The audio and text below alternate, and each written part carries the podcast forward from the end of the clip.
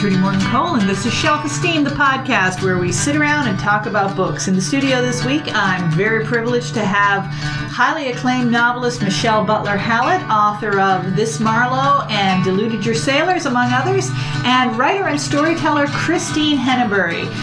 We are going to have a great time talking about books. It's just like book club, except you have to bring your own cake and drinks. We did have cake this week, so if you hear some fork clinking on plate kind of noises, that's what's going on. But we don't like chew into the microphone or anything. So I hope you enjoy the next 45 minutes or so of book talk with me, Christine, and Michelle.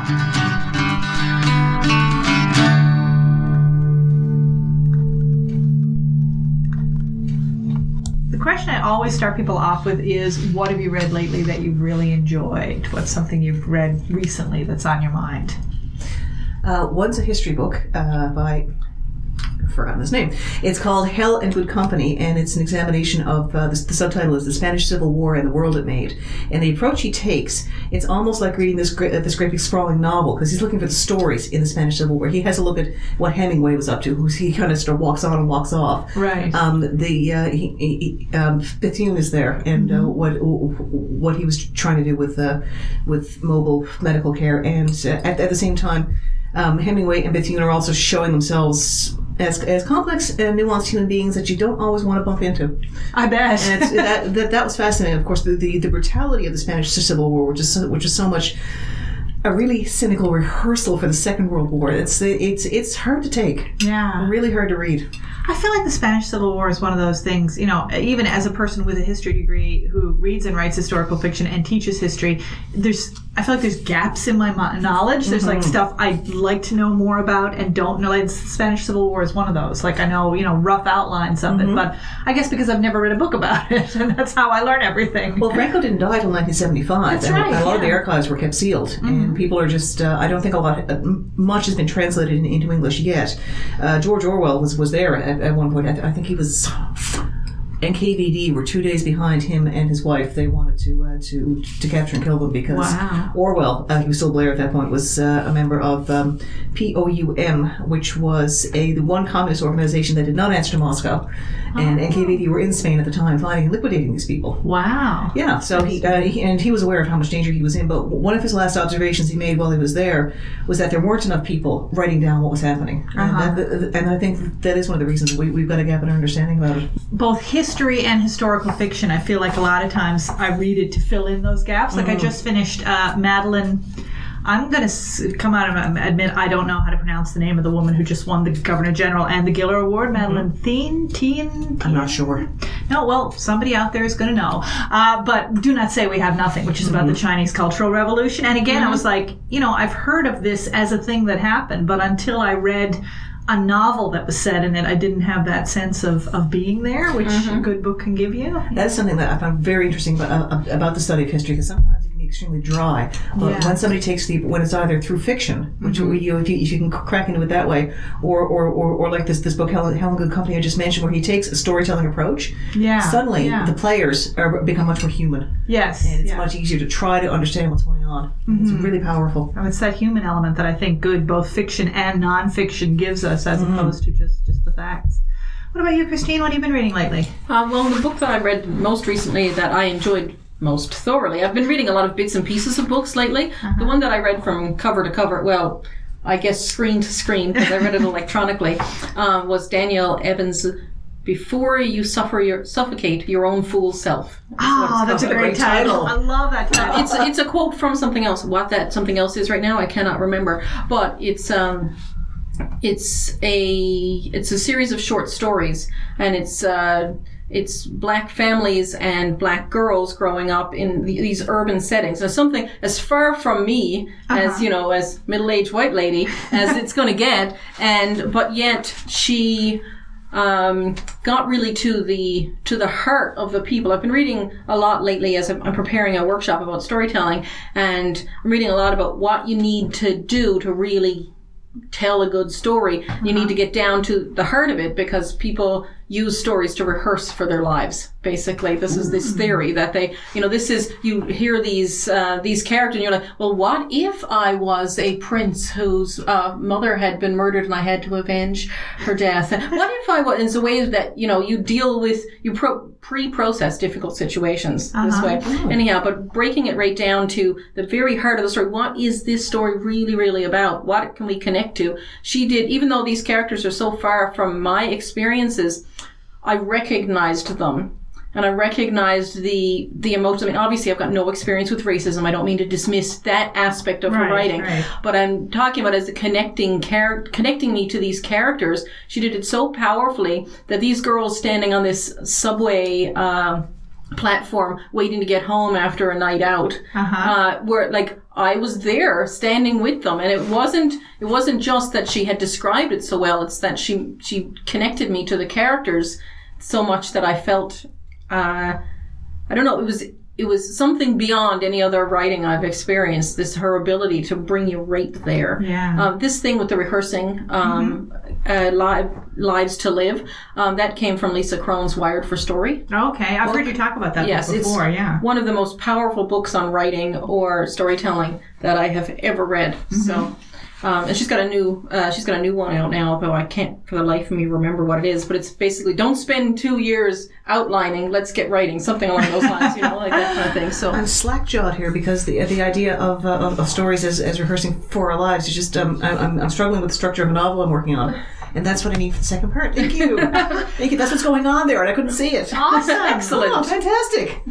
Go team. That is a neat concept, though. It's uh, yeah, it's so it's it's so powerful. Anything else that uh, you said? Now you said the the one about the Spanish Civil War was one that you had. So what what else, Michelle? Uh, the other, I haven't been reading a whole lot of fiction lately, uh, which is kind of ridiculous because I write fiction.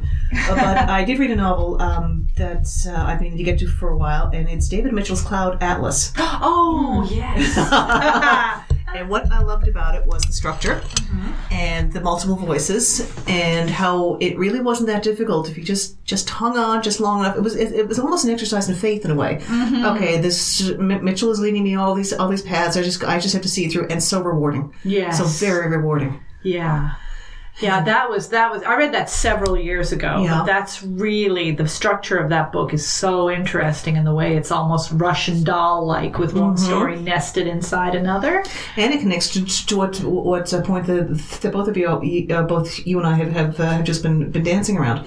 That idea of story causing bringing empathy. You know, the, the way when, when you're looking at history through a story, it's sort of bang, it works for you. Yes. Or the or the the, the girls in that short story when you were on the subway platform, she uh, the writer had, had, had created that empathy. Yes. incredibly powerful. And Mitchell was able to do that through the multiple voices, through the very the very structure of it. Yeah. Yeah, I really admire that. It's like it is. It's not an easy book. It's not one that you start into and like, oh, this is going to be a nice, quick, easy read. It really, I found it. I find this true of uh, how many read have I read by David Mitchell? Two or maybe 3 But I, I feel like he's a really demanding writer. Like he expects a lot of you. You got to bring a lot to the to the table to Yeah. you know even to pay attention to how all these is it six or seven stories in I think Cloud it's six. Atlas? I have to check. Yeah, but they all have links with each other, but the links are not immediately obvious. Yeah, it's uh, It's delicious. it is a delicious book. Yeah. What about you, Christine? Anything else that you're reading lately that's good? Um, I've, um, like I said, I've been reading lots of bits and pieces of things, although I have recently reread um, Jane Yolen's 12 Impossible Things Before Breakfast, which is another book of short stories. Okay. And um, I might just be called 12 Impossible Things. I know I just went right on to breakfast. Before breakfast is the inevitable thing you're gonna have. Anyhow, and she's got, um, she, uh, I don't know if you've read any other Jane Yolen I have read no Jane Yolen. Okay, well, she. I also read her book Briar Rose last year, which is a young adult book. But she writes books. She's read. Uh, uh, How does a dinosaur eat his breakfast? Is a Jane Yolen book, and then there's also these these short stories. So there's this huge range that she writes in, and she actually includes on her website what to do if you're a storyteller who wants to tell her book her stories out loud. Oh, wow. So um, and you know there's a way to contact her and whatnot. Very generous. Yeah. It is, yeah. Um, anyhow, so it just in this book, she tells the story of Peter Pan from the other side, Uh huh. from from another side. Um, From she whose t- side? Uh, well, it's sort of. Uh, it's sort of complex to Okay. describe. That's a, to uh, it would be a long it would be a long thing. Okay. Um, but she also she tells the story of Three Billy Goats Gruff from the perspective of the bridge. It's called Oh. The Bridge's Lament. Really? Yes, and um, and so she has, and there's a story about uh, a a family in which dead people come back from the dead if you don't do certain things, and it's about the young girl trying to stop her mother coming back from the dead, and there's another thing about. Uh, uh, the alien. There's a story about aliens, and she just just she she runs the gamut, and each story is so tellable and but also so interesting to read. Often it's hard when when people have written stories that they tell. When you read it, it's not very interesting because it's missing the the storytelling Yeah, power. it's the storytelling element that makes it listenable. Yeah, but somehow she manages to make it very clear what elements to put into your story when you tell it, when you you tell her work, but while still making it really interesting on the page. Mm-hmm. So that's uh, you know that's an interesting skill set to have. so Fascinating. yeah. yeah. So anyhow, so that's a it's really it's really slim volume of stories, but I really liked it. So I really admire people who enjoy short stories because I struggle so much with short stories. Like, if an author I like comes out with a new book, and I'm like, oh, I'm so looking for it, and then it's like, it's their collection of short stories. And I'm just like, oh, well, I'm clearly not going to enjoy that. But I have enjoyed short stories and collections of short stories in the past, but I really struggle, I think, with. I don't know. It's hard for me to get invested enough. Maybe that's it in something really short. It seems like everybody else loves short stories. There's a problem, I think, here in Canada and probably in the U.S. as well. Um, I think it seems it seems to be less so in Europe and Russia. From what little I have read in translation, I've got very little, um, so I really shouldn't even be spouting about this. But it seems to me in Canada, we look at the short story as as a novel in miniature. Yes. Very different forms. They have very different demands and very different needs. What they are, I cannot fully articulate because I don't understand yet. I'm still figuring that out.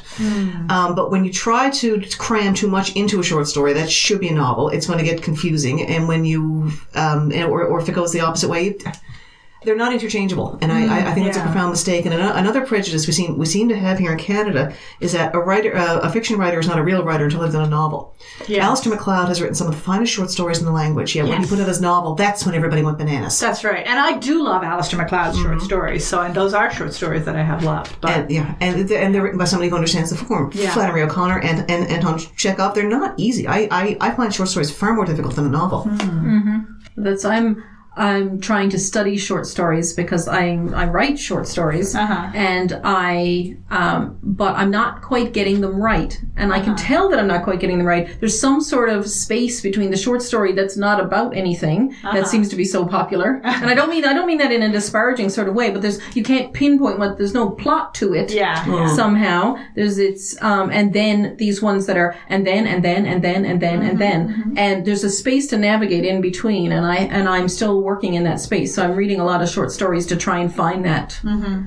that space so Yeah. I have written short stories, but it never feels as, it's been almost accidental. Like, it mm-hmm. never feels like the thing I'm supposed to be doing, which I feel like is always writing a novel. But they are very different. They're very different forms. they are. Mm-hmm. What's one book that's had a big influence on you? Either of you think about that?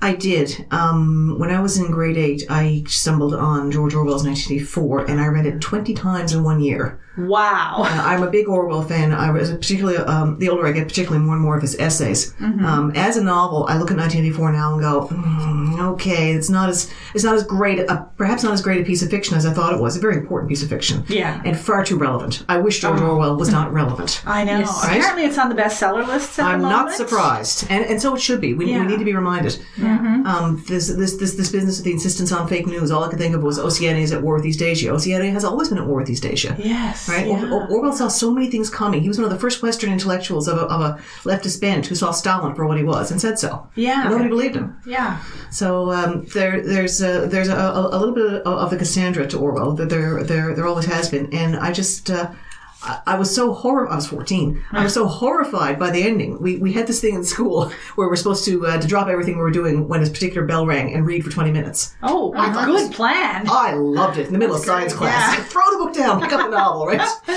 um, um, so I'm sitting there in French class, and this thing comes on. We have to fit, and I'm got like five pages left or something, and I'm just, I can feel my eyes are getting bigger and bigger. The tears are running down my face at the ending, and uh, I- it's been a long time since I've been moved by the ending of a book, the way I was moved by the ending for Winston Smith and Julia. Yeah. So that, and I wrote dystopic f- fiction for a long time. I have at, uh, one novel in the basement. When if it gets, if we have a flood, I civilization will lose nothing. But, uh, it, it, it was a dystopia, and I, I wrote I wrote fiction in that mode for a long time because I, I, I was trying to. Uh, I I was trying to articulate what it was I, th- I thought was going wrong in when which whichever society and what was going right and was probably worth worth preserving. And the other the other big influence uh, that novel had on me was was clarity of prose. Yeah. Orwell's prose is it sparkles. Yeah, yeah.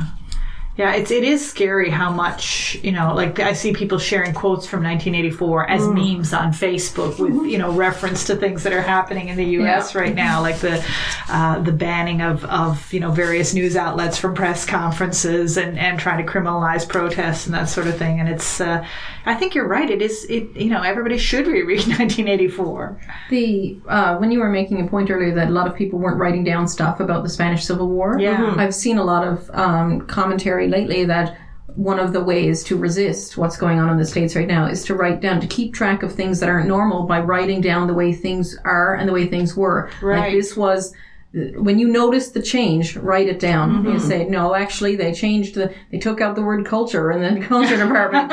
You know, like Yeah, that. it's not just in it's not just in the US, States, but- Well, no. that's Winston Smith's entire job in the novel. Is he, he works for the, uh, the the Ministry of Truth, and every now and then he gets uh, he keeps getting these old newspaper articles in, in, in his pneumatic tube, and he has to uh, to rewrite history. Yeah, and this is this is terrifying. Is you know the whole thing. I, me- I remember this. It's been unlike you. I did not reread 1984 20 times. I read it at about that same age, but just mm-hmm. once.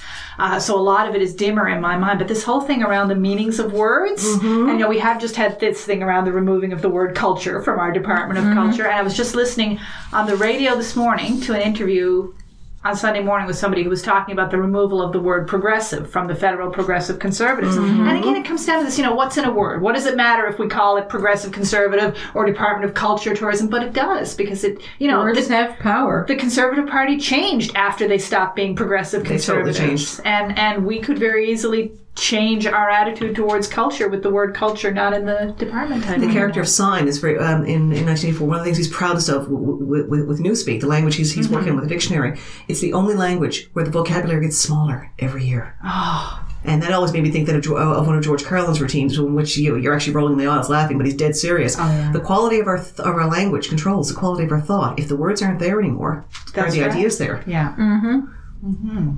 Completely agree. Definitely sobering stuff. What about you, Christine? What's a book that you, that's had a big influence on you? Well, to, take things a little bit in a different direction. that's good. Uh, well, actually, I, I sort of thought about two. I have a, a fiction and a nonfiction, but I'll just go with the fiction one for now. Um, about 10 or 11 years ago, I picked up this with my, my husband and I were going on a trip, just the two of us, and I picked up this book to read that I just liked the, co- the design cover. And it was by Kelley Armstrong. It's an urban fantasy book. I write urban fantasy, so I read urban fantasy. Right. And um, it was called Dime Store Magic. Uh-huh. And I read this book, and suddenly I knew how to write what I wanted to write. Oh wow. So she does this really, really great job of world building. She has created this um, world of urban fantasy, which is another layer in our world. There are um, vampires, there are werewolves, there are half demons wandering around us, uh, in, in with us. You know, they might be our bosses, they might be whatever. And most of the time, you're not going to know uh, if something goes, you know, something goes wrong. Well, the werewolves are a little bit reclusive, but um, one of them, one of them is a freelance writer, though. So anyhow, but um, but this particular one was about a a witch and a sorcerer, and witches and sorcerers can t- can recognize each other. They, they look in each other, look each other in the eyes, and they can tell that they, but other people wouldn't look in their mm. eyes and say anyhow it just it opened that door for the type of thing I wanted to write. One of the things that I like to do is to make things that are implicit explicit mm. Mm. because there's an awful lot of things that are unsaid, rules that are unspoken, and people trip up in them all the time. Yes. And the people that I know a lot of anxious people mm-hmm. and they can't navigate that space safely. Mm-hmm. Mm-hmm. And so I have one of my, made it one of my missions in life, even before I really knew about the anxiety thing, but, um, to be really clear about the rules in any situation. Okay, do this, do that, do Yes. this, do this. And so there's so much in our world that's unspoken and you're just supposed to know.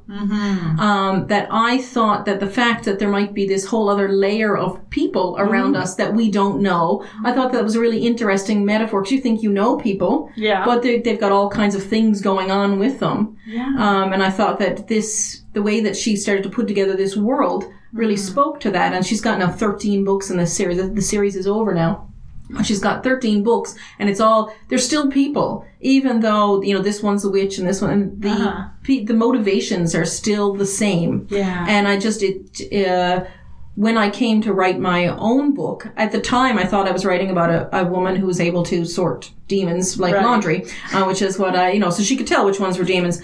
But uh, last year when I took a writing workshop with um, uh, Joan Clark, Right. and she, the, one of the first things she had us do was write what she calls a circle, and you write about why you're the person to write this book, and you write about your character, but you don't write, you're not writing your story, you're writing about your story. Okay. Anyhow, and as I was writing along, I was like, oh, so she's not fighting demons. She's trying to make the world safe for her daughter. And then I realized that that's okay. I don't need to describe my book. The, the bad guys happen to be demons in my book. However, because that gives me more freedom. I'm not Yes. limited to what what is.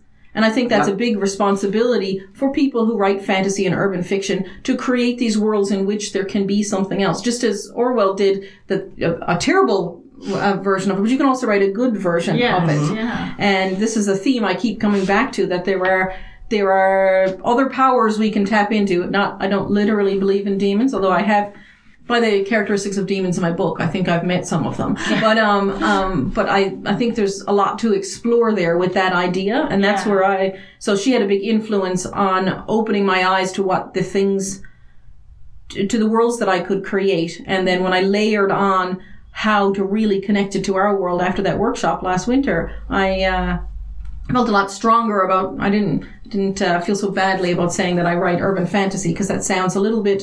There's that meme of urban fantasy of the woman, the leather-clad woman who can, you know, kick ass and take names. And well, I like that meme.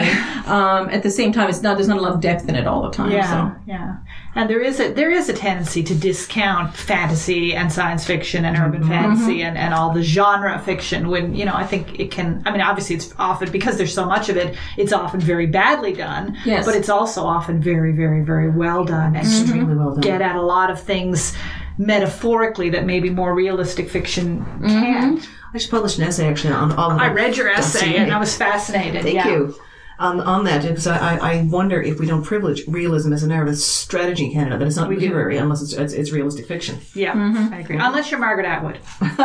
If you're Margaret Atwood, you can write what is can get away with basically anything. you can write dystopian sci-fi. Yep. And it gets accepted as part of the canon, but that's because she was established as the queen of the literary canon first. If. Oryx and Crake had been the first thing she came out with, Yep. I don't think she would be the queen of the literary canon. So I totally agreed with what you said. I think we do privilege realism and uh, and wrongly. I, I yep. I'm missing out. Right, One of you said you could think of a character in a book you identified with. Michelle, is that you? Uh, yeah, there were two I, I had in mind. Um, and it's uh, um, one is Meg in A Wrinkle in Time. Oh yeah. Meg Yeah. is, uh, and I, I kind of wish I didn't identify with her as strongly as I do because Meg is headstrong and sometimes she's stupid and sometimes she's dense and sometimes she's very hurtful. But her, um, um, when, when you're at the point in that novel where, where, where, where people are, are receiving their gifts, there's, there's usually a point in, in a fantasy where, where that happens. You've, you've had a horrible battle, you, you pull back and somebody gives you a gift to, to, to carry on with. Yes, The gift yes. she gets from Aunt Beast is your, is, I give you your faults. Yes. And she flips. What do you mean yeah. my faults?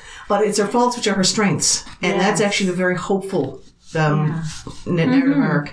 And the other one, uh, also, which I also read when I was a child, is Harriet from Harriet the Spy. Yeah. Harriet is no. Harriet wants to be a writer. Harriet is nosy. Harriet's parents are awful to her, and of course she's going through. Um, she's she's she, she's coming up in puberty. She's she's coming of age. Her her nanny is is is going to be, be be leaving her. Worst of all, her notebook, which is full of very candid observations, gets found by her friends, and it, it blows up in her face. Yes, It's a social yeah. disaster for her. And the kids who are angry with her are not always completely in the right. It's a very complex and nuanced novel, really. But what, what Harriet's got to learn is is how she can't cannot be ruthless in her pursuit of fiction. That if she's hurting people along the way, she's really got she, she she does have to pull back. Yeah. and that's that's a hard lesson. Yes, and that is so relevant for you know the adult who pursues a career as a writer so. of either fiction or nonfiction. Yeah. You know? um, yeah. How far can you go in being honest about the world and the people around you, and what happens when it when it starts to hurt mm-hmm. someone else? I ate tomato sandwiches Oh yeah, ever after because of that, and carried. I didn't carry things on my belt, but I had a bag that I had too. my things in. I was just the I right still size do. for a notebook, and I had my spy route. And I was out in paradise. It was pretty rural, so I was going through a field. And I, I had my spy route for a while. Yeah. Yeah, I remember going through that phase as well when I read Harriet the Spy. I think probably I still like a tomato sandwich though, you? and I still have Uh-huh. a bag with my stuff in it. I do still have a bag myself. Yeah, I did. I never got on board the tomato sandwich train, though. I have to say that one passed me by. it's interesting that your characters that you identify, and I'm sure this is true from for most people, are from you know kids and young adult books. Yeah. Because I think when we are forming our identities, the books we read and the characters that we latch onto are so important at that stage. Christine, I thought you were thinking of something for a favorite book as a child or teen. Yes. Well, um, that was uh, it was Anne of Green Gables. Of course.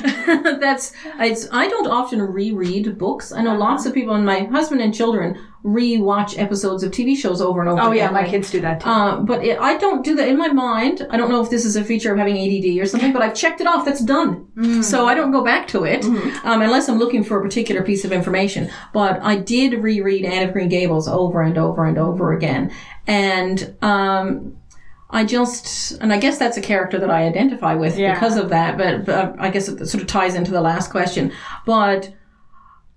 I just I liked how uppity she was, and Yes. that she was, and that she was just not having it. You know, like that's, and I didn't really feel like I had a lot of opportunity when I was a kid to not have it. you know, that's the, Agreed. I, I was the oldest, um, uh, the oldest. I still am, in fact. None of us has gone back in time or anything and changed that. But, um, and I think that I just sort of really, um, that that book, be- I, I really liked the characters and I liked the the situations and but I so strongly identified with uh, both Anne's connection and disconnection from everybody everybody else and that everyone else knew what she was supposed to be doing and that kind of thing but she had her own way. And so that's I uh, I'm, just, I'm not sure if that that's character or book now but you know, I like both, it's segued both, so for there we go. yeah. It's it's interesting to me how many you know for women there are of these um, girls who don't fit the traditional Mm-hmm. feminine, like you know Anne of Green Gables, Meg in A Wrinkle in Time, Harriet the Spy, Jo in Little Women. You know Mm-hmm. that that so many women will say this character was a real beacon for me growing up of Yeah. a different way to be a girl Mm-hmm. and, and to be a woman. Those characters are so important. Yeah. That's why the work we're doing is so important. Well, that's It's right, like- yeah. where- that's when I teach writing classes. I remind people, you're the only one who can say this this way. so you have to say it because you know who needs your message. Yes. So that's, Yeah. you know, so it doesn't matter that you're not getting it perfectly or that someone else has already written about a, an orphan girl going to live with a, an older co- an older uh, brother and sister. You know, you can write that same story, but with your slant, it was going to reach someone different. It would be different, yeah. Yeah. and it would be a different story if someone else wrote it. Yeah, yeah. I mean, giving people. Well, again, it comes back to the thing you said at the beginning about stories as a way of Rehearsing. rehearsing, rehearsing our lives. Yeah, I mean, I think the stories you read when you're young, particularly, are they give you those patterns for how to rehearse different ways you might uh, you might live your life. Yeah. If you could live in the world of a book, if there's one book that you could enter into the world of,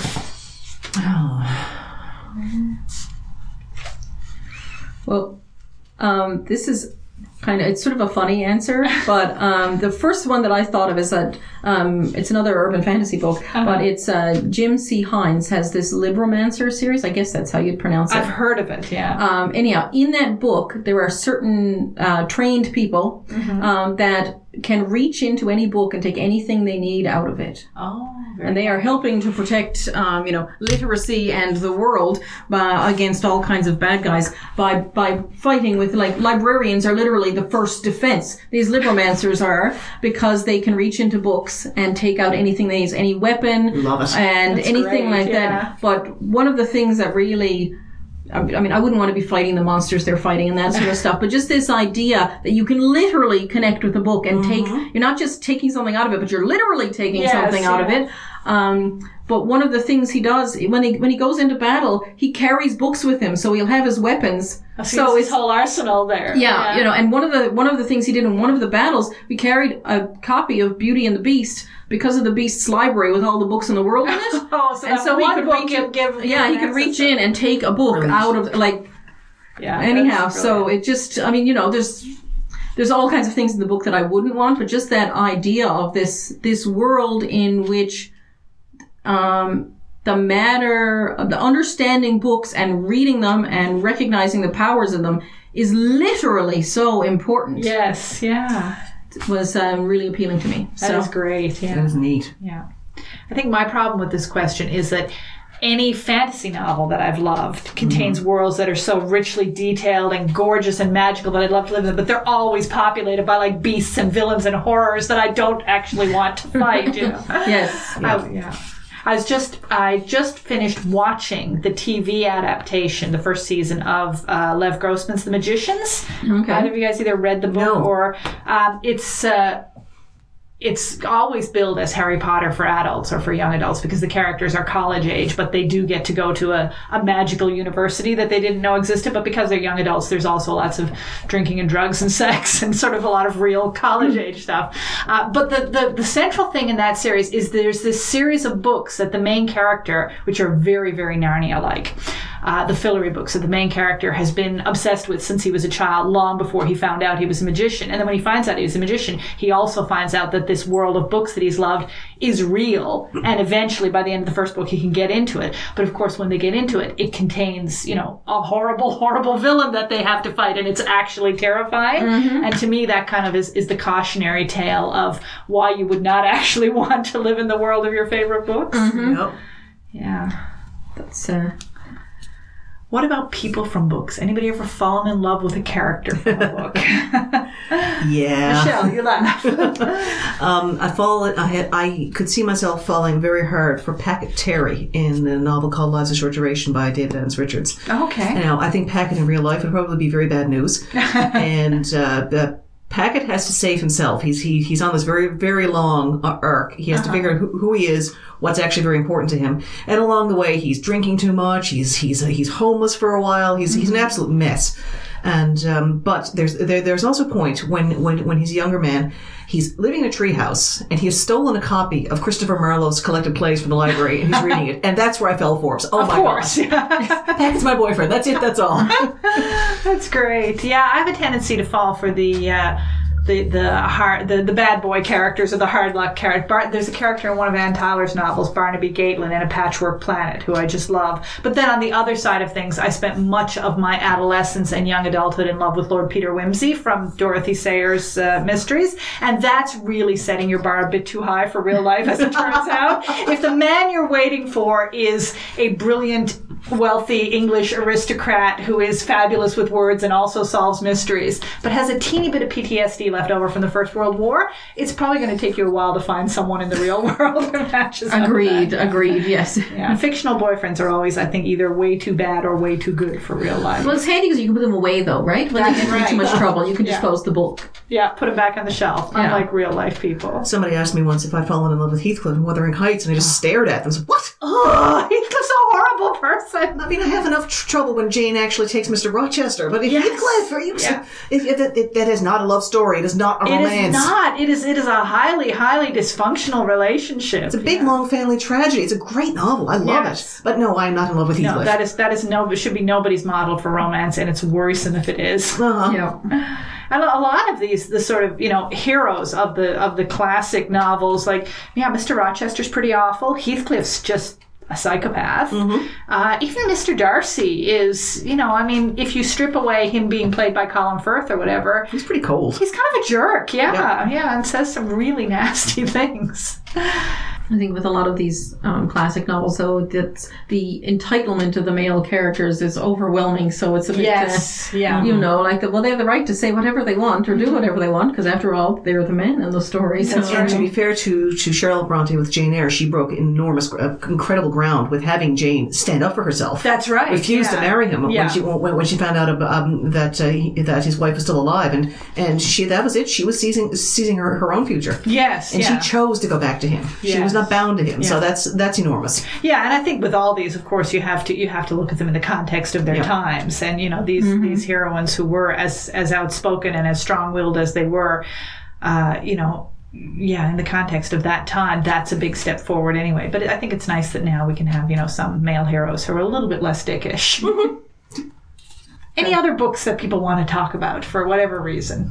Well, I mentioned earlier that I read Briar Rose by Oh, yeah. Jane Yolen last year. And um, I guess because I'm a storyteller, I'm always very interested in versions of fairy tales and that Uh-huh. sort of stuff. And um, but this um, this book, which uh, falls into the book that I'd like other people to read. Oh, yes, so yeah, that works out quite well. I'm yeah. realizing as I'm talking, sometimes these things become reve- are revealed to me. um, anyhow, uh, it is this woman. The main character is. I guess it depends on who you consider the main character. But anyway, she uh, the the narrator.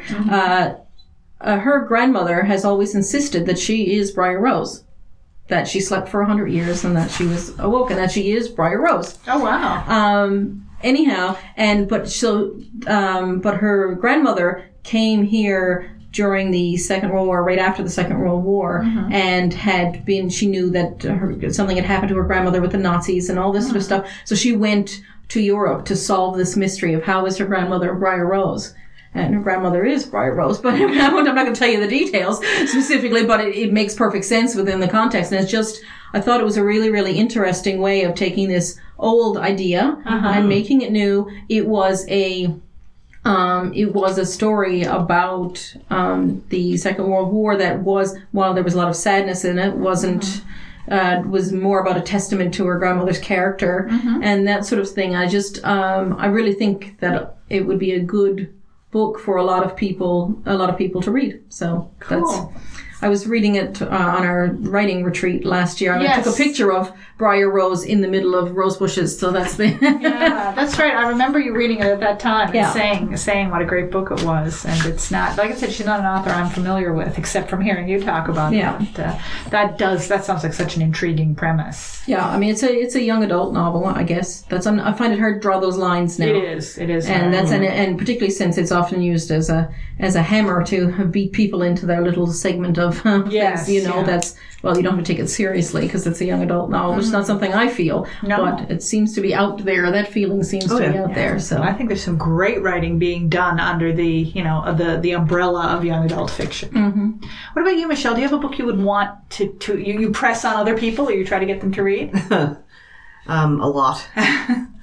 um, probably um, one I'm really I'm, I'm really fond of, and I I, I think has, has a lot going on for uh, for storytelling and possibility and thinking about characters is actually the um, Homer's Odyssey, which I, I know I only know Richard Lattimore's translation, and um, because be- because it's it's it's a big quest narrative and and uh, all these things that, all these obstacles that Odysseus encounters. What, what I'm really interested in is is how how how Penelope is, is portrayed and how she is is never more than um, than a possession. And how even even though this is this is coming out of a culture where that's that's um, an un, I think pretty much an, un, an unquestioned truth, the poem is still subversive enough that you're left going, "Well, hang on, what, what does Penelope think of all this? Yeah. You know, it's it's it's. I, I was surprised the, the last time I read it to find that. And the other one is Beowulf, which um, I just oh. Beowulf is such a gorgeous story about fighting di- different kinds of demons, mm-hmm. and and fi- and also it's also about about old, age and death, mm-hmm. and what matters to you, and how and how you, you look after other people, and what you do when a disaster. Of course, in this in this case, it's Grendel Yeah. is uh, is is is ravening your your community. What what do you do about that? Mm-hmm. How do, how do you stand up against evil? Mm, which also is kind of relevant now and always, I guess. I think it always Yeah. will be. Yeah. yeah. Yeah. And again, I I only know that in translation, in um, Seamus Heaney's translation, which is gorgeous. Uh, I love Seamus Heaney's poetry, so I Yeah. can totally see why, yeah, how that translation would be beautiful. Um, since we're talking about classic literature, I want to ask you a question because you've written a book about Christopher Marlowe, and I'm a high school teacher. I teach Shakespeare, and I always raise with students the question of, you know, Shakespeare wasn't the only person writing at his time. Why do we read Shakespeare now and we don't read Marlowe or whoever else? What do you think is the answer to that question? Bardolatry is part of it. um, Bardolatry is the term for the unthinking worship of Shakespeare at the expense of everybody else. That Shakespeare, of course, is the um, the be all end all of everything that's right. Now, come on, Greatest writer. the greatest writer ever. Uh, Shakespeare wrote some very fine plays and some excellent poetry. And Wrote some uh, crap too. He also Like, wrote some garbage. Yeah, I recently rewatched Henry IV Part One and Part Two. Part One's great. Part Two is trash. It's trash. There's Oh, no yeah. plot. As well, uh, I know I adore, I adore the work of Christopher Marlowe, but there are, there are parts in Tamburlaine where I just, I just want to smack him. So will you hurry up? Um, no, uh, I've, I think part of it, part of it is, is, is bardolatry, and part of it is the Victorians are in our way um, here in Canada. When um, any, any- anytime we're looking back at other writing, uh, at, at writing which came before, we, we've got to deal with the Victorians and their and their impressions. Um, Marlowe's work was burned, was being burned a few years after he died. So even in his own time, he was he, he, he was thought to be a li- a little just a little too dangerous. And of course, there were all the accusations of atheism and and and, and, and pederasty um, against him. So I, th- I think for a long time, he, he may have been thought to have been just just too too dangerous be- be- Yeah. because of these these rumors about his personal life.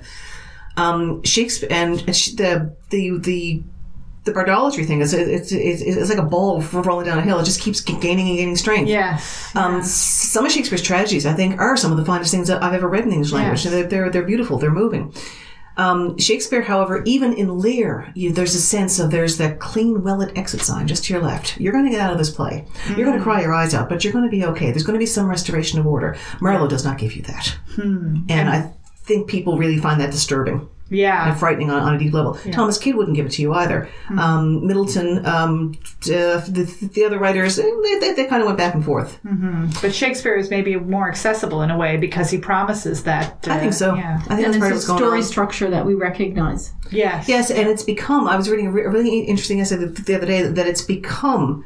Um, in, in, in some way, in some ways, in, in, in our culture, we um, a norm. We, we we look at it, at it as um, monarch centered, uh, one protagonist, usually male, because on- only men were acting, and um, and there's that could, that kind of narrative arc we, we see we mm-hmm. see especially in the tragedies. We, we look at that as the way to write, the best way to write. Mm-hmm. It's only one way. It's a way to write. Yeah. Yeah. yeah. It's, it's so interesting, though. I mean, we've touched on it in several different ways in this conversation the whole idea of the canon, whether it's mm-hmm. privileging Shakespeare over Marlowe or realism over fantasy or adult over young adult fiction. You know, we have all these unwritten rules about what, what and what not to read and who can read what and, and what's what's literature and what's Yes. not literature. Yes, indeed. which I think are very often limiting to just enjoying a, a book and, and not even just enjoying a book, but experiencing a book or learning mm-hmm. something from it. Okay, well, this has been great. Thank you very much, ladies. It's been Thank a very wide ranging and interesting discussion, and I thank you for coming. Right, thank, Thank you. you. And that wraps up my conversation with Michelle Butler Hallett and Christine Hennebury. I'll be back again in a couple of weeks with another Shelf Esteem podcast, a couple of more great guests, and some more great conversation about books. In the meantime, read a good book and build your shelf esteem.